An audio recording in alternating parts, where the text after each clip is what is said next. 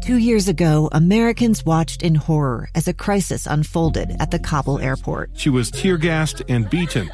Images of thousands desperate to escape Taliban oppression filled our news feeds. More than eighty thousand Afghans made it to America. But the story didn't end there. It was very cold. There was no power, no heat. Who would help our newest neighbors? I'm Andrea Smartin. In Stranger Becomes Neighbor, you'll hear the stories of some remarkable refugees who left their homes and their dreams behind only to start over from zero. Their only possession was three blankets. And you'll meet Americans who stepped up to help them. You want me to come when you deliver your baby. What can one person do in the face of an international disaster decades in the making? That's Stranger Becomes Neighbor. Find us at k s l podcast dot com. Follow us on Apple Podcasts or anywhere else you listen. Inside Sources. Inside Sources. Utah's source for exclusive access and insights behind the news. Here's the opinion page editor of the Deseret News, Boyd Matheson, on K S L News Radio one oh two point seven F M and eleven sixty A M. Welcome, everyone, to Inside Sources here on K S L News Radio. Great to be with you today. I am Boyd Matheson, opinion editor at the Deseret News. And as always, we got a lot of ground to cover in the fastest sixty minutes of radio. And we're going to do what we always do on this show. We're going to attempt to slow things down just a little bit, help you divide the rage from the reason, elevate the conversation, connect the dots, and help the news make sense today. And as always, there's a lot of it.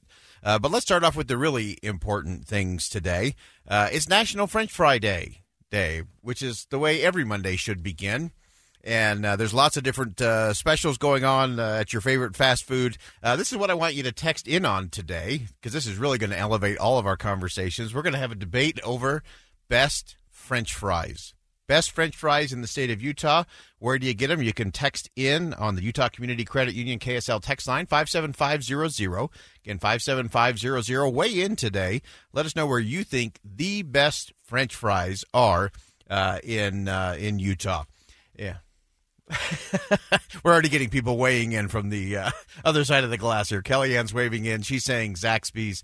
Uh, I'm not sure I'm convinced of that. We also have to get in a sweet potato fry uh, because those are even better, and there's some good spots for that as well. So join the conversation today. We'll have a little bit of fun with that as we talk about a lot of the serious things going on around the state uh, and across the world today. And uh, also, not to be outdone, and just to as a reminder, another reason to celebrate July the thirteenth is it's the day that Krispy Kreme donut opened its first store uh, back in nineteen thirty-seven. So there you go. So French fries and Krispy Kreme donuts, that sounds like breakfast, lunch, and dinner of champions today. So uh, take that as a challenge wherever you are in the state today, and uh, we'll get rolling on that as we go.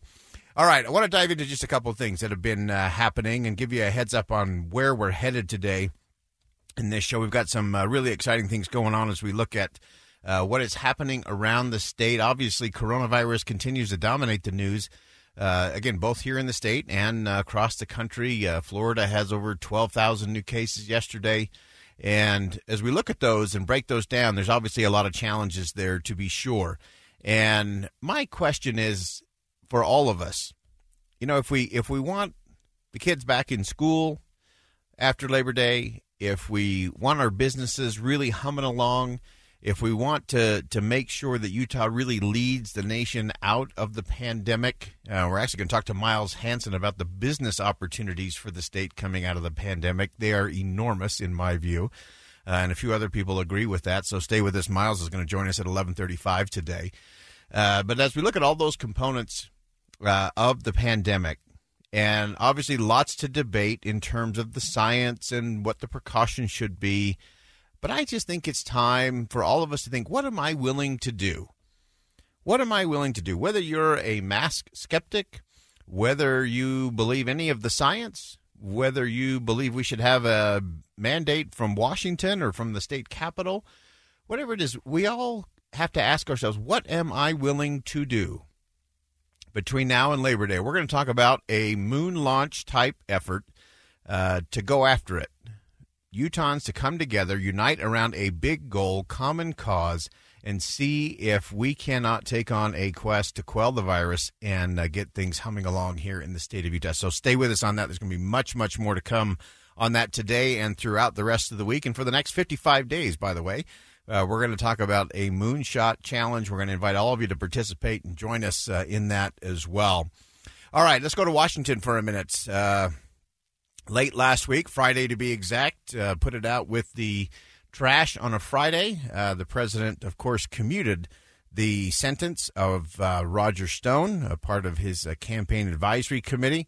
And uh, a lot of people are saying, okay, wait a minute, what what is that? What does it mean? What does it really do? Uh, Mitt Romney weighed in uh, over the weekend, uh, as well as House Speaker Nancy Pelosi, in terms of what they thought that meant in terms of corruption and the, the state of the government.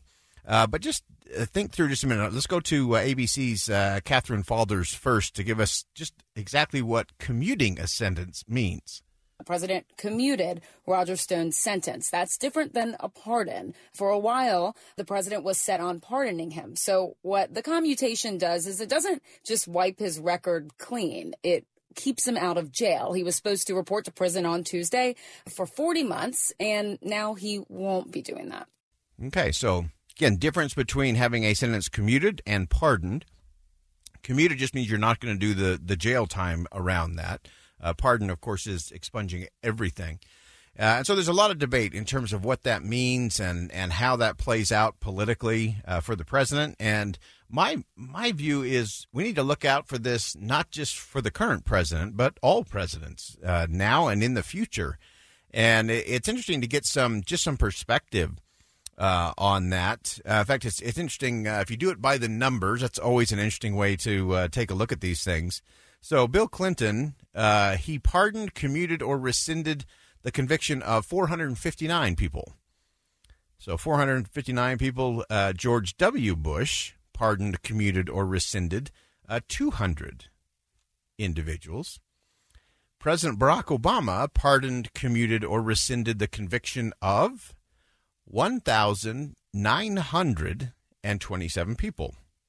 And to date, President Trump has uh, pardoned, commuted, or rescinded the conviction of thirty-six people. So, again, by the numbers, it's an interesting look. Uh, the degree and what the circumstances are are different in each case. Uh, and amongst all of those presidents, Democrats and Republicans, there are certainly people who were very worthy of being pardoned or having their sentence commuted or rescinded, uh, for sure. Uh, I think the biggest challenge right now, the biggest challenge in the country is trust. And we're we're losing that element of trust in so many different ways across the country. And part of that is because we've allowed the executive branch to do a lot of things by executive order, including pardons and, and uh, rescinding convictions. Uh, the Congress, that branch of the government, uh, has weaponized so many things in terms of their oversight uh, and uh, ability to call people, subpoena people to appear before their committees. And then, of course, you've got the Supreme Court, uh, who's doing a pretty creative job uh, rewriting laws as opposed to just interpreting them. Uh, all of that has undermined the confidence of the American people on so many levels. And so I don't I don't care where you fall on the political spectrum on this. The question is, is what are our elected officials doing that are building trust, the trust of the and gaining the trust of the American people?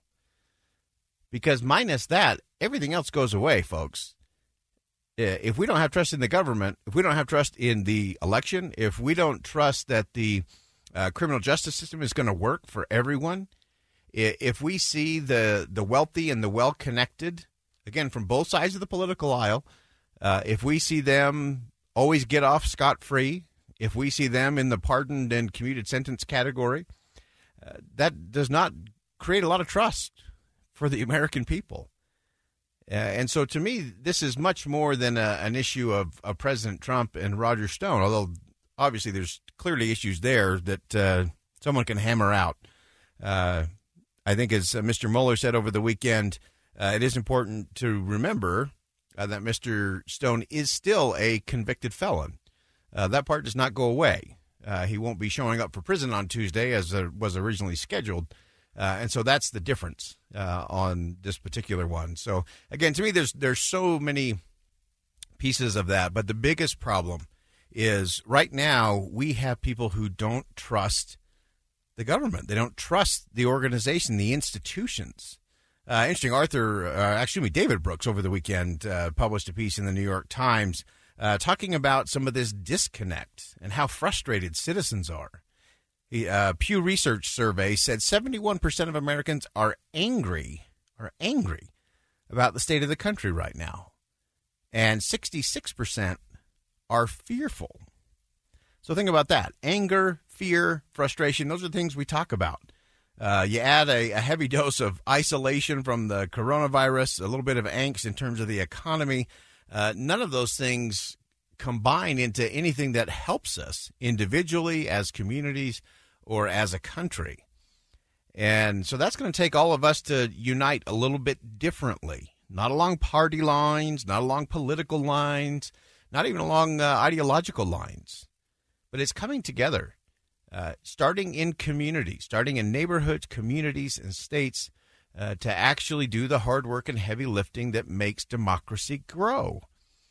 Uh, the way we keep our freedoms is by how we exercise that freedom in voluntarily coming together. It's what Tocqueville always talked about. He was amazed that the American people would voluntarily come together to solve problems. Community solving uh, problems is really the key, and we're going to talk about that in a big moonshot kind of way, a big goal, a big quest for us here in the state of Utah. Stay with us uh, on that. We'll come back uh, to that a little later in the program today. All right, we're going to go ahead and step aside. When we come back, Charlene Wells Hawks will join us. We'll talk a little bit about the Forgotten War, what needs to be done to honor our veterans from the Korean War. And she has a new post in the Pentagon. Stay with us here on K S L News Radio. Two years ago, Americans watched in horror as a crisis unfolded at the Kabul airport. There's desperation and anguish. More than eighty thousand Afghans have since arrived in America, but this story is still unfolding. I'm Andrea Smartin. In my new podcast, Stranger Becomes Neighbor, we'll find out what happens to these new arrivals in our communities. Who would help our newest neighbors? Follow us at k s l podcast dot com, Apple Podcasts, or anywhere else you listen.